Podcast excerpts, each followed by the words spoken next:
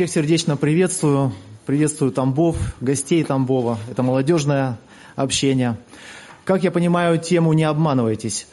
Ну вот яркий случай в Библии с Иаковом. Когда-то он вслепую обманул своего отца, слепого отца. Два брата у одного отца. И он обманом взял благословение.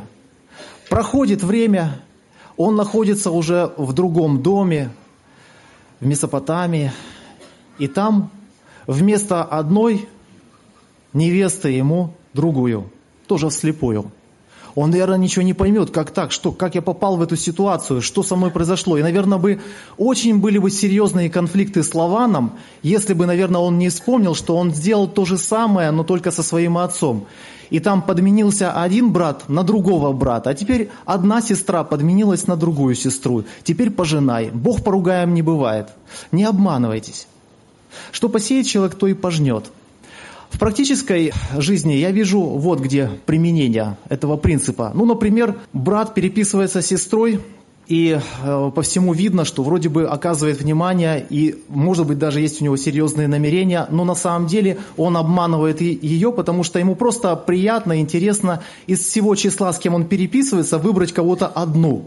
А кто-то уже думает, что, наверное, он серьезно со мной общается.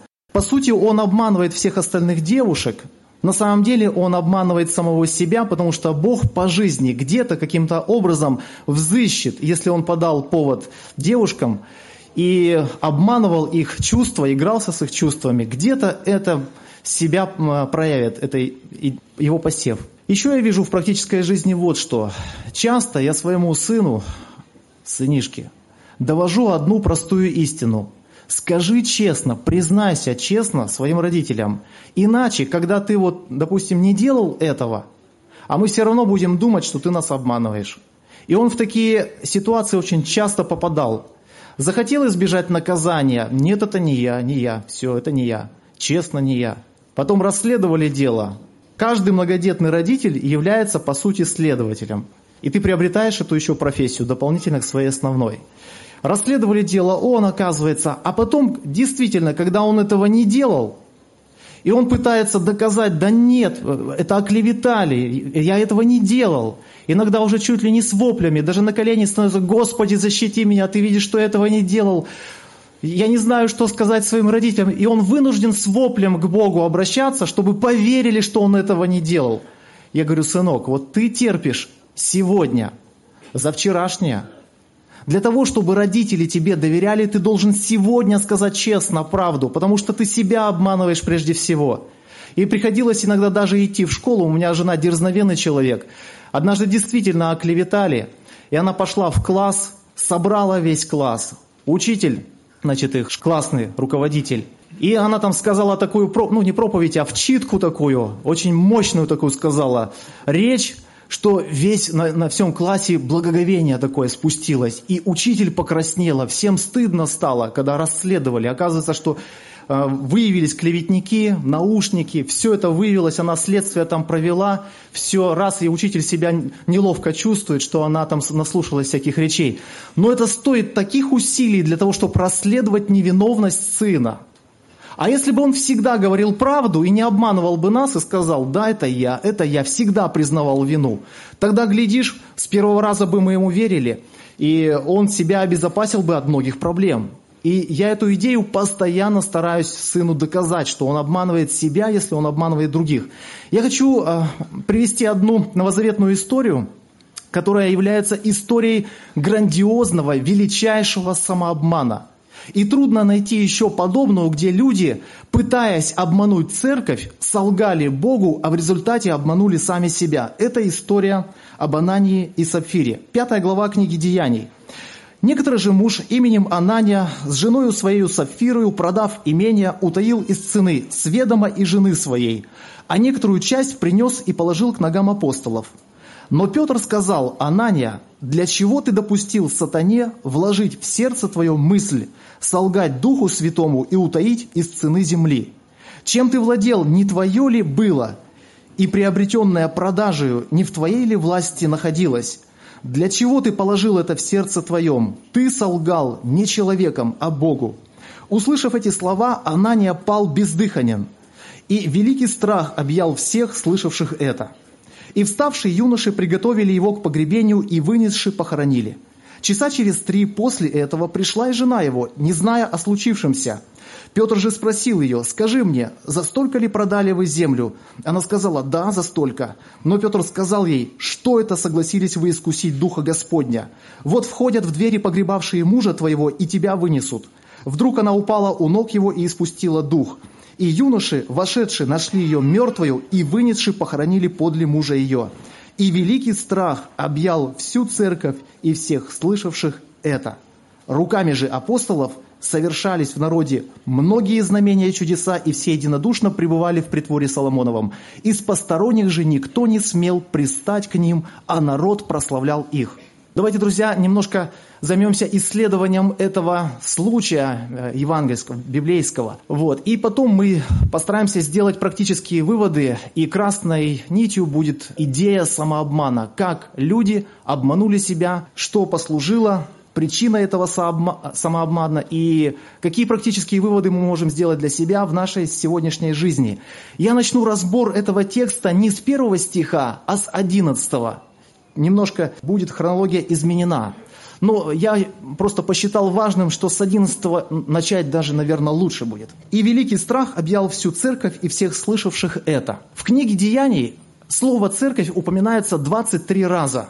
В нашей синодальной Библии оно упоминается ранее, но эксперты и знатоки языка утверждают, что, ни у одного, кстати, нашел это замечание, что в 11 стихе 5 главы впервые упоминается слово «екклезия», то, которое мы переводим как «церковь», греческое слово. Екклезия – это общество свободных граждан, граждан Афин или других греческих городов, которые имели свободу голоса. И это слово стало применяться в отношении церкви. И вот здесь впервые термин «екклезия» как вот устоявшийся как, или как нововведение для обозначения церкви вводится вот здесь. Хотя в синодальной Библии раньше упоминается во второй главе Деяний. И у меня возник вопрос, почему именно здесь вводится вот это слово «екклезия»? То есть как бы для того, чтобы оформить окончательно и назвать вот эту группу первых уверовавших во Христа, на которых сошел Святой Дух, Екклезией или Церковью. Вот смотрите, когда Дух Святой сошел на те 120, Екклезия еще не вводится, хотя, казалось бы, уже нужно бы ввести, потому что это уже Церковь. Когда Первая проповедь прозвучала, и много душ, около трех тысяч, присоединилось к церкви в тот день. И вроде бы сейчас бы надо бы ввести это слово, этот термин «екклезия». Пока еще что-то сдерживает Духа Святого, автора книги «Деяний», Луку, чтобы не вводить это слово. Когда первые произошли чудеса исцеления хромого, казалось бы, уже сверхъестественное что-то, вот именно здесь бы можно было бы ввести, пока еще что-то сдерживается. Когда отстояли принципы благовестия перед Синедрионом, и Синедрион ничего не мог добиться, и церковь продолжала благовествовать Христа. Вот здесь бы ввести это слово, но оно еще не вводится – Церковь идет дальше по нарастанию, все лучше и лучше. Вот эти семейные связи, так сказать, усиливаются. И э, когда первые члены церкви стали продавать свое имущество и приносить к ногам апостолов, так сказать, ну, некий коммунизм такой возник на христианской почве, когда все было общее. И они стали жить как одна семья, когда все было у них едино и общее. И можно было бы тогда уже вести экклезия. Вот теперь экклезия, вот теперь они живут все как одна семья единодушно. Но этот термин еще не вводится. И вот почему-то после первой трагедии, когда произошла такая драма, ну, страшный случай. Первые члены церкви упали бездыханными, мертвыми в тот же день, когда они допустили лукавство в свое сердце. И вот здесь вводится впервые понятие «экклезия», и великий страх объял всю экклезию, всю церковь и всех слышавших это. Друзья, у меня вывод такой напрашивается, что церковь окончательно приобретает свою, так, свои формы или признаки церкви тогда, когда на ее территории судится грех – Вот до этого случая мы не видим, чтобы в церкви осуждался грех, потому что все было на первых порах, все было как на первой любви. И еще как бы упоминания о каких-то грехах еще нет. И вот здесь лукавство попыталось войти в первую церковь, и оно тут же было на месте осуждено. И вот здесь вводится, как уже законченное, что ли, вот законченные все признаки церкви, когда грех осудился. И у меня даже дальше идет вывод. Может быть, это будет чересчур смелое заявление, однако я искренне считаю, что если церковь перестала судить грех, она теряет свои признаки церкви. Церковь перестает быть церковью, если она перестает судить грех. Я не говорю о том, чтобы цепляться за верхнюю пуговицу, я не про это говорю. Но если Божье Слово не возвещается настолько, что совесть слушающего не обличается, если не происходит какой-то внутренней реформации внутри проповедующего, слушающего его, значит церковь утрачивает свои признаки. Вообще, друзья, мне кажется, и думаю, что не ошибаюсь, что этот мир еще не истреблен, потому что в этом мире находится церковь.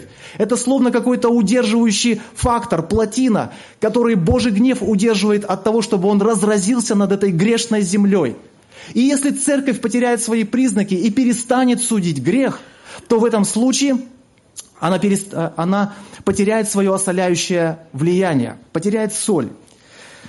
Так, друзья, давайте рассмотрим поподробнее этот случай для того, чтобы потом сделать важные выводы для нашей практической жизни. Некоторый же муж вот э, хочу э, сразу обратить внимание на союз «же». Это союз сравнительный, противопоставление. И раньше не было деления на главы, оно появилось в 13 веке только, когда Библию разделили для удобства на главы. И вот некоторый же муж – это продолжение мысли того, что было раньше. И слово «же» нужно связать обязательно с Варнавой, о котором речь шла выше. Варнава – левит, сын утешения, так прозванный. Он что сделал? Он продал свое имение, принес к ногам апостолов, и он находился в чести. Он действительно был утешением для первой церкви, добрый человек. И Анания с Сафирой решили, что почему бы не заработать себе репутацию такую же, как у Варнавы, если мы сделаем то же самое. Ну вот у меня такой вопрос попутные. Друзья, как вы думаете, когда человеку хочется получить больше признания, когда он больше готовится к качественному служению, когда, например, 100 человек на молодежном или когда тысяча, где будет качество подготовки лучше? Скорее всего, во втором случае. Почему? Потому что больше людей. Чем лучше выступишь, тем больше, наверное, будет признания, больше о тебе скажут. И если эту э, логику применить в то время, чем руководствовались Анания и Сафира, то можно понять, что привело их к этому лукавству. Дело в том, что на тот момент можно представить себе уже э, церковь первую где-то в районе 10 тысяч человек. Если от одной проповеди Петра 3, 3 тысячи, потом 5 тысяч, только от двух проповедей уже 8 тысяч присоединилось к церкви. Ну, допустим, там уже было около 10 тысяч, не считая детей, подростков, которые не являлись членами церкви. Это огромная масса людей. Кроме того, церковь находилась в уважении и в авторитете в городе, в Иерусалиме. И находиться среди такой огромной массы, где-то на передовой, в авангарде уважения, наверное, это было престижно. И на тот момент люди особо почитаемы были за свою жертвенность, за то, что они готовы бескорыстно были все распродавать и идти к ногам апостолов ложить э, с проданного. И Анания с Сафира решили тоже где-то оказаться в эпицентре славы.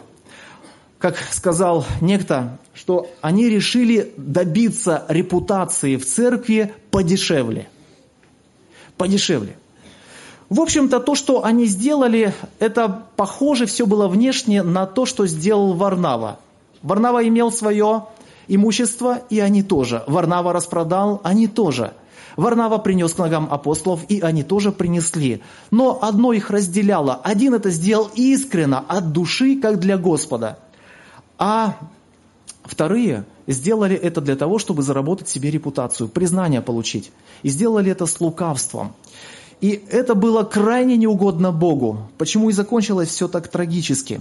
И вот мне кажется, что Варнава не забыл этого случая трагического, потому что когда его направили в Антиохию, сирийскую, там, где ученики стали впервые называться христианами, он пришел и увидел благодать Божию, возрадовался, и что он убеждал, друзья? Что он э, убеждал? Соблюдать закон? Нет.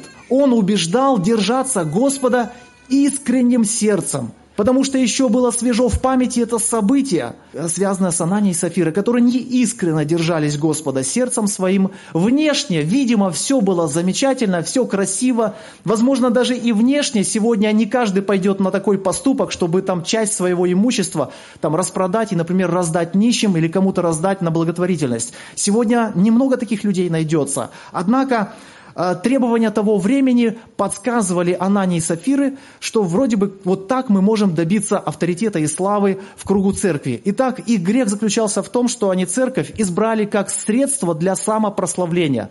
Друзья, есть только одна личность, которая должна прославляться в церкви. Это личность и имя Иисуса Христа. Если кто-то начинает пытаться вымещать это имя собой, своими способностями, своим именем, своим авторитетом, такой человек попадает в один разряд вот с этими самыми, с этой самой супружеской парой. Итак, значение имени Анания и Сафира очень приятные. Анания – Господь милостив, Сафира – красивая. Друзья, но эти имена их не спасли от неминуемой гибели – Анания, Господь милостив, но Господь в данном случае отнял от них свою милость. Имя человека не спасло. И я думаю, что это тоже должно быть хорошим практическим выводом. Имя мое меня не спасает. Фамилия моя меня не спасает. Господь нелицеприятно судит каждого по делам, независимо от того, к какому роду я принадлежу, какая моя фамилия и насколько она там уважаемая. Анания, красивый перевод, Господь милостив, но Господь отнял от него милость, и он пал бездыханным в тот же день и в тот же час. Сафира красивая. Несмотря на то, что она носила такое красивое имя, она поступила некрасиво, безобразно, и через три часа ее уже ожидала смерть. Позже апостол Петр напишет в своем первом послании 4.17, что время начаться суду с Дома Божия. Это то, о чем я выше как раз и сказал, что если церковь перестает судить грех, как тогда обличить Духу Святому этот мир в грехе? Если церковь утратила эту способность к обличению греха. Поэтому грех прежде всего судится в церкви. Время начаться суду с Дома Божия. И, возможно, апостол Петр, когда писал свое первое послание, тоже имел в виду тот случай, который произошел в пятой главе Деяний. Друзья, Петр задает вопросы Анании – эти вопросы, они похожи по стилю на те вопросы, которые задал когда-то Елисей Гиезию, который спросил его, «Разве сердце мое не сопутствовало тебе?» Помните, что совершил слуга Гиезий, когда побежал за Неиманом и захотел поживиться, захотел за счет Божьего чуда, Божьей мышцы что-то себе э, ну, на карман сработать свой личный. И в итоге получил грозные вопросы от Елисея, своего господина. Разве сердце мое не сопутствовало? То есть, разве ты не знаешь, что я, от меня не сокрыто это дело? Почему ты допустил эту мысль, что ты сможешь это сокрыть? Ты обманул себя, ты спрятал это все. Ты думаешь, кого-то обманул. Ты думаешь, что Неимана обманул. Ты думаешь, что меня обманул. Ты обманул себя. Пусть проказа Неимана пристанет к тебе. Вот такие, как эти вопросы звучали как приговор. И вот примерно в таком же стиле они задаются здесь. Интересно, друзья, Петр обличает Ананию в том, что он солгал. Но интересно, что Анане не принадлежит здесь ни одна цитата. В Библии нету ни одного слова, которое бы здесь э, сказал Анания. Нету. То есть солгать Духу Святому, солгать Богу можно даже ничего не выражая словами, своей позицией или, по крайней мере, в том тайном сговоре, который ты имел в своей спальне с женой. Это уже была ложь Духу Святому, ложь Богу. Поэтому для того, чтобы солгать Господу, не обязательно нужно что-то сказать при всех. Достаточно занять такую позицию и в мыслях иметь это лукавство. Интересно вот еще, друзья, какое наблюдение, что все-таки Петр указывает на провокатора, на источник этой проблемы ты допустил сатане вложить. Попутно замечу такой вопрос или ответ на вопрос. Знает ли дьявол наши мысли? Я имею такое понимание, что те мысли, которые он вкладывает в человека, он знает их абсолютно. Он знает то, что вложил, и то, что человек принял от него. Те мысли, которые зарождаются в недрах человеческого сердца или в душе человека, он не знает их досконально. Вот. Еще когда-то Крючков говорил такие вещи. «Берегитесь бояться гонений». Скажу вам большую тайну, наша душа запечатанный сейф. Поэтому даже в своей спальной комнате берегитесь выражать свои страхи перед какими-то гонениями или еще перед какими-то опасностями. В молитве, да, когда человек выражает в своей, своей э, молитве э, переживания, страхи, искренне это делает, полагаю, что действия врага нейтрализуются в этом случае. Но вообще-то мысли человеческие, которые зарождаются в душе человеческой, сатана не знает вполне. Но те мысли, которые он вкладывает, эти мысли он знает. Вот как СМС, есть входящие и исходящие. Примерно что-то похожее на мысли, которые исходят из человека, и те, которые входят в человека, а потом исходят в виде какого-то действия. Так вот, Анания допустил сатане вложить поместить, и в этом состояла его вина. В том, что он разрешил это сделать э, сатане. Кстати, там, где проявляется особая благодать от Бога, там почему-то, тут как тут, проявляет свое, свои сатанинские интриги враг души. Когда Бог разместил человека в Едемском саду, это благодатная обстановка, еще не было никакого греха, и здесь враг совершил свое посещение. Кто-то сравнил из книги Исаии, по-моему, 28 главы, где говорится про змея, который прямо бежит, и змей изгибающийся, левиафан, прямо бегущий и извивающийся. И кто-то усмотрел вот в этом образ двух стратегий сатаны. Первая – это лобовая атака, прямо бегущие. То есть первую лобовую атаку первая церковь выдержала. Гонения, угрозы, они выдержали и сказали, что нет, должно повиноваться Богу больше, нежели человеком. Тогда сатана изменяет тактику. Он решает вот таким извилистым путем подойти и пробраться в церковь. И, как бы, знаете, ну, обесточить первую церковь, лишить ее благодати, чтобы лукавство, порог вошли туда. И такая была у него стратегия, чтобы церковь лишилась силы. Кстати, вот эта идея, которая прослеживается с закваской в случае с Аханом, который навел беду на Израиля, эта идея переносится и на Новый Завет. И первое послание Коринфяна, пятая глава, очень красноречиво это доказывает, где говорится, чтобы извергли развращенного из среды себя. И что малая закваска, она квасит все тесто. Поэтому не могли они допустить такого, чтобы церковь лишилась благодати. Друзья, вот э, можно еще такой усмотреть, ну, такую параллель с, с Адамом и Евой. Как произошло падение той супружеской пары и как здесь. Вот у тех как произошло? Они находились в безгрешном мире.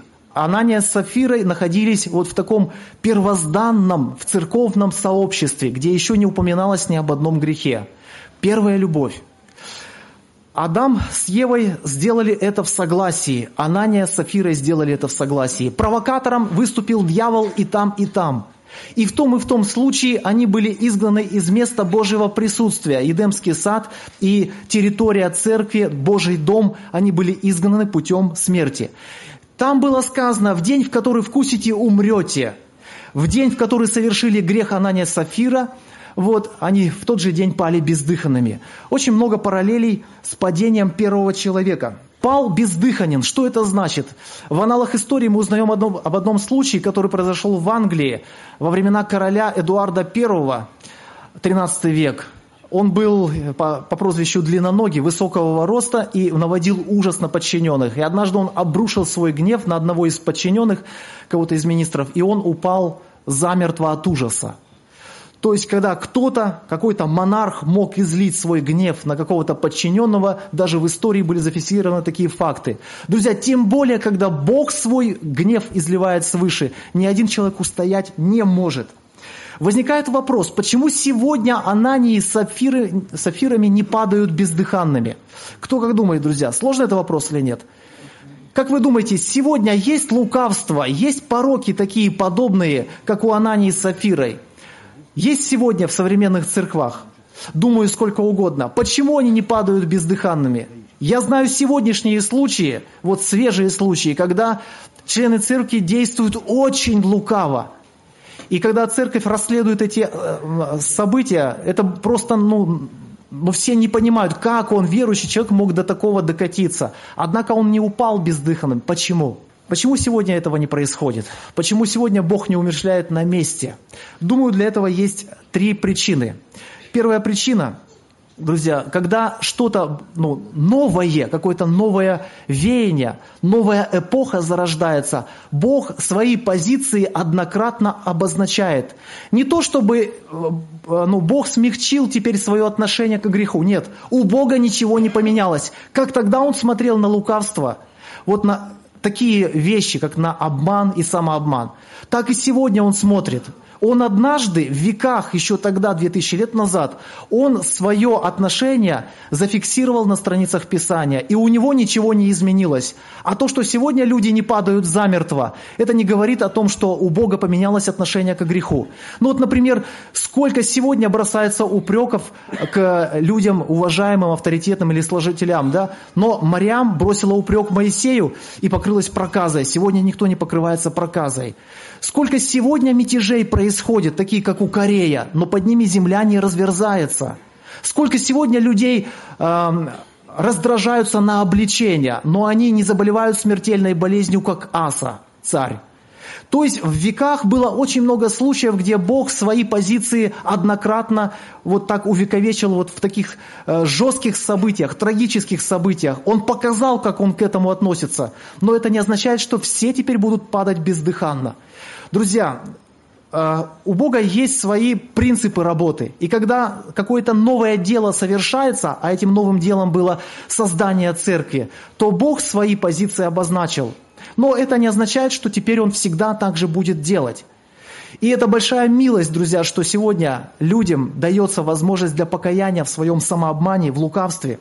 Сразу перейду к практическим выводам. Хотя эта история, она полна разных подробностей поучительных. Я хочу закончить. Закончить вот таким стихом 13. «Из посторонних же никто не смел пристать к ним, а народ прославлял их». Друзья, интересно, что вот сегодня почему-то в церковь идет очень много посторонних людей. И даже те, которые нам не кажутся посторонними. Ну, например, так называемые ДВРовцы. Это очень хорошая расшифровка и аббревиатура «дети верующих родителей», но далеко не каждый из них возрожденный. Однако автоматически каким-то образом он попадает в члены церкви только лишь потому, что он себя плохо не зарекомендовал. Но, возможно, в его жизни не произошло возрождения. Такие случаи тоже есть. И представьте, что если церковь будет пополняться теми, кто не возрожден, но он просто хороший человек, просто он с самого детства ходил на собрания и ничего плохого такого не делал. И если церковь будет пополняться невозрожденными людьми, то она просто будет вырождаться в этом случае. Это проблема нашего времени. Потому что в основном сейчас приток идет в церковь не за счет мирских людей, которые приходят сегодня в церковь. Большая часть сегодня приходящих в церковь – это за счет детей, верующих родителей. Но не о каждом можно сказать, что он возрожден, что он рожден свыше. Как есть вот старый случай, который приводил брат покойный Хорев, когда э, на членском у одного брата на собеседование спросили, скажи, брат, как ты познакомился с Иисусом? Пожилая сестра спрашивает. Он говорит, ну вот это произошло там в лагере, на фаворе, там на последнем. Нет, я не про дату спрашиваю, расскажи, как у тебя знакомство с Иисусом? Вы знаете, он не смог с трех раз ответить на этот вопрос, как у него произошло вот это рождение свыше, как он стал новым человеком, Бога познал. И одна сестра встает говорит, да что вы пристали к парню, ему жениться уже надо, не препятствуйте ему крещению. Понимаете, как вопросы иногда решаются? Это неправильно. И мне кажется, что если посторонний э, становится членом церкви, не пережив рождения свыше, это проблема и трагедия нашего времени. И думаю, что церковь большой ущерб через это имеет. И, возможно, даже кафедра в этом виновата. Это наша общая беда. Не то, что вот он, не пережив рождение свыше и не осознав этого, просится в члены церкви. Возможно, это наша общая беда, что мы недостаточно раскрываем эту истину о том, что человек должен пережить рождение свыше. В противном случае он не войдет в Царство Небесное. Даже если он будет самой знаменитой фамилией, даже если он будет самый благородный человек, и даже если есть чему у него поучиться.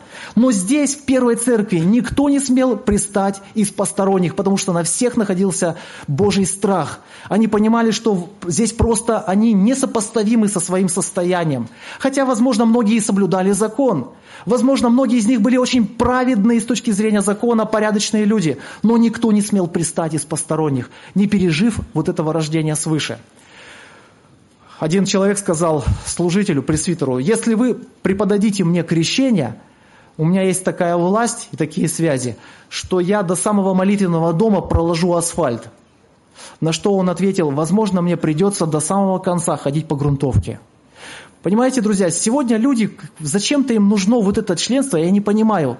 Если у них никакой связи с Богом нет, если они не так и не разобрались, что сделал лично для них Христос, зачем нужно им это крещение?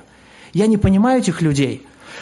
И вот если бы мы были разборчивы в этих вопросах, я помню свою юность, когда мы были в молодежи, и мы были неразборчивы к людям. Помню, пришел один человек с мира, и он постоянно льнул к нам. Мы были с ним в общении, вылазки на природу, вместе что-то, какие-то мероприятия затевали. И когда приехал к нам служитель, мы говорим, вот у нас есть человек, который готов уже к крещению. А он с ним побеседовал один раз и сказал, какие вы еще несовершенные, ну, незрелые в своих суждениях. Это далеко, человек далекий вообще от Бога, абсолютно мирской, светский, развращенный человек, а вы уже предлагаете его на крещение. А достаточно было одной беседы для того, чтобы, ну, так сказать, вот его внутренний мир вскрылся. Друзья, так часто бывает, мы обманываемся, доверяя какому-то человеку, думая, что он хорош, благороден, что хорошо бы с ним, вот, хорошо бы он принял крещение – вы знаете, один лидер э, ну, протестантского движения в одном молодежном общении заявил такую вещь. Молодежь, перестаньте быть святыми, иначе мир к нам не пойдет. Вот какие сегодня установки даются в современном христианстве. Это ужасно. Один проповедник пришел на зону и стал ребятам проповедовать на их языке, на, так называемом, на уголовном. Когда уголовный мир послушал такую проповедь, начальные только строчки этой проповеди, они просто замахали руками и сказали, прекрати, мы не хотим слушать. Мир устал от грязи. И если церковь будет миру подражать для того, чтобы расположить этот мир, церковь теряет свое назначение. Мы никогда не расположим этот мир тем, чтобы вот как бы сливаться с ним и быть похожим на него.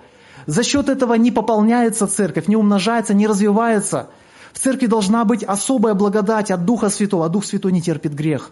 Поэтому, друзья, если в церкви не будет этого осуждения, э, со страниц Священного Писания осуждения греха, церковь теряет свои позиции. Итак, практические выводы, и я закончу. Церковь – это то место, где нелицеприятно осуждается любой грех. Еще вывод практически. Видимое благочестие является роковым самообманом. Есть люди, которые годами пребывают вот в этом видимом христианстве. И только Христос может дать точную оценку, как, например, он дал Сардийской церкви. Ты носишь имя, будто ты жив. То есть все внешне кажется прекрасно, но ты мертв. Содержания у тебя нету. Внешняя вывеска, все замечательно. И одет ты как верующий, и живешь ты как верующий, и на собрания ходишь как верующий, но там внутри содержания у тебя нету. Ты носишь имя, как будто жив, но ты мертв. Вот это видимое благочестие и отречение от силы Божией, оно как раз является позицией позиции христианина, который находится в самообмане.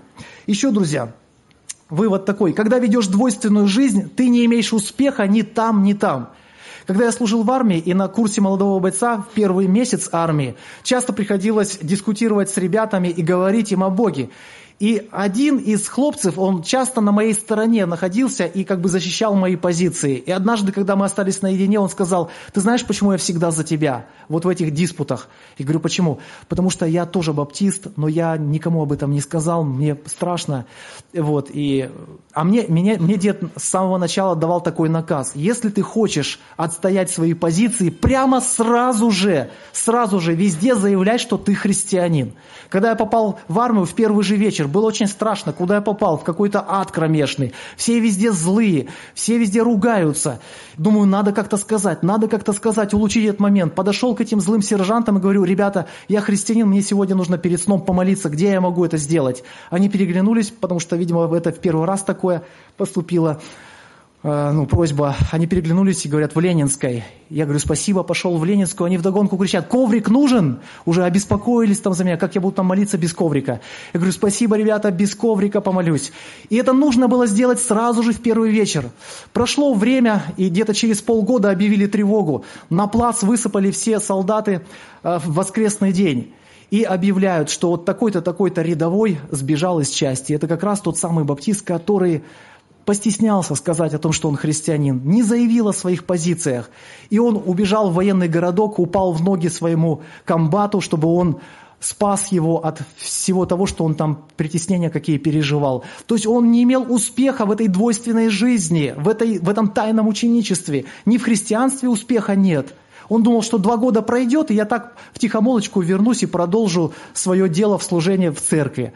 Но так не получается вот этой двойственной жизни. Либо ты там будешь преуспевать, либо там будешь. А там, где ты хочешь везде быть хорошим, не получится так. Где-то все равно ты должен обозначить свои позиции. И так произошло с этим братком. Он бегал ко мне тайком брать у меня литературу, чтобы хоть немножко иметь подкрепление в армии. Еще, друзья, вывод. Благодать не предполагает вседозволенность. Наоборот, там, где больше благодати, там больше ответственности. Мы иногда думаем, что вот мы по благодати. И это сразу как бы навевает мысль о вседозволенности. Значит, все можно, раз по благодати. Наоборот, друзья, там, где много благодати, там больше ответственности. Если вы почитаете 10 главу послания к евреям, вы придете к этому заключению, что там, где благодати больше, там больше ответственности на человеке. К этому выводу вы обязательно придете, читая 10 главу евреям. Я просто, ну, не имея времени, могу это доказать и разложить. То есть, друзья, благодать не предполагает вседозвольность, наоборот, оно налагает дополнительную ответственность. По-моему, Бриджес высказал такую мысль, что тот, кто грешит против благодати, позволяя себе, расслабляясь, тот грешит против голговской жертвы Христа. К такому заключению пришел этот христианин. И последний вывод, друзья. Возвышение плоти в деле служения противно Святому Духу. Тот, кто хочет использовать церковь для самопрославления, для общего признания, чтобы заслужить какую-то похвалу и греться в лучах тщеславия, это противно Святому Духу. И он вот показал свои позиции, что это ему крайне не нравится, когда так себя ведет христианин. Пусть Господь защитит нас от этих роковых самообманов. Аминь.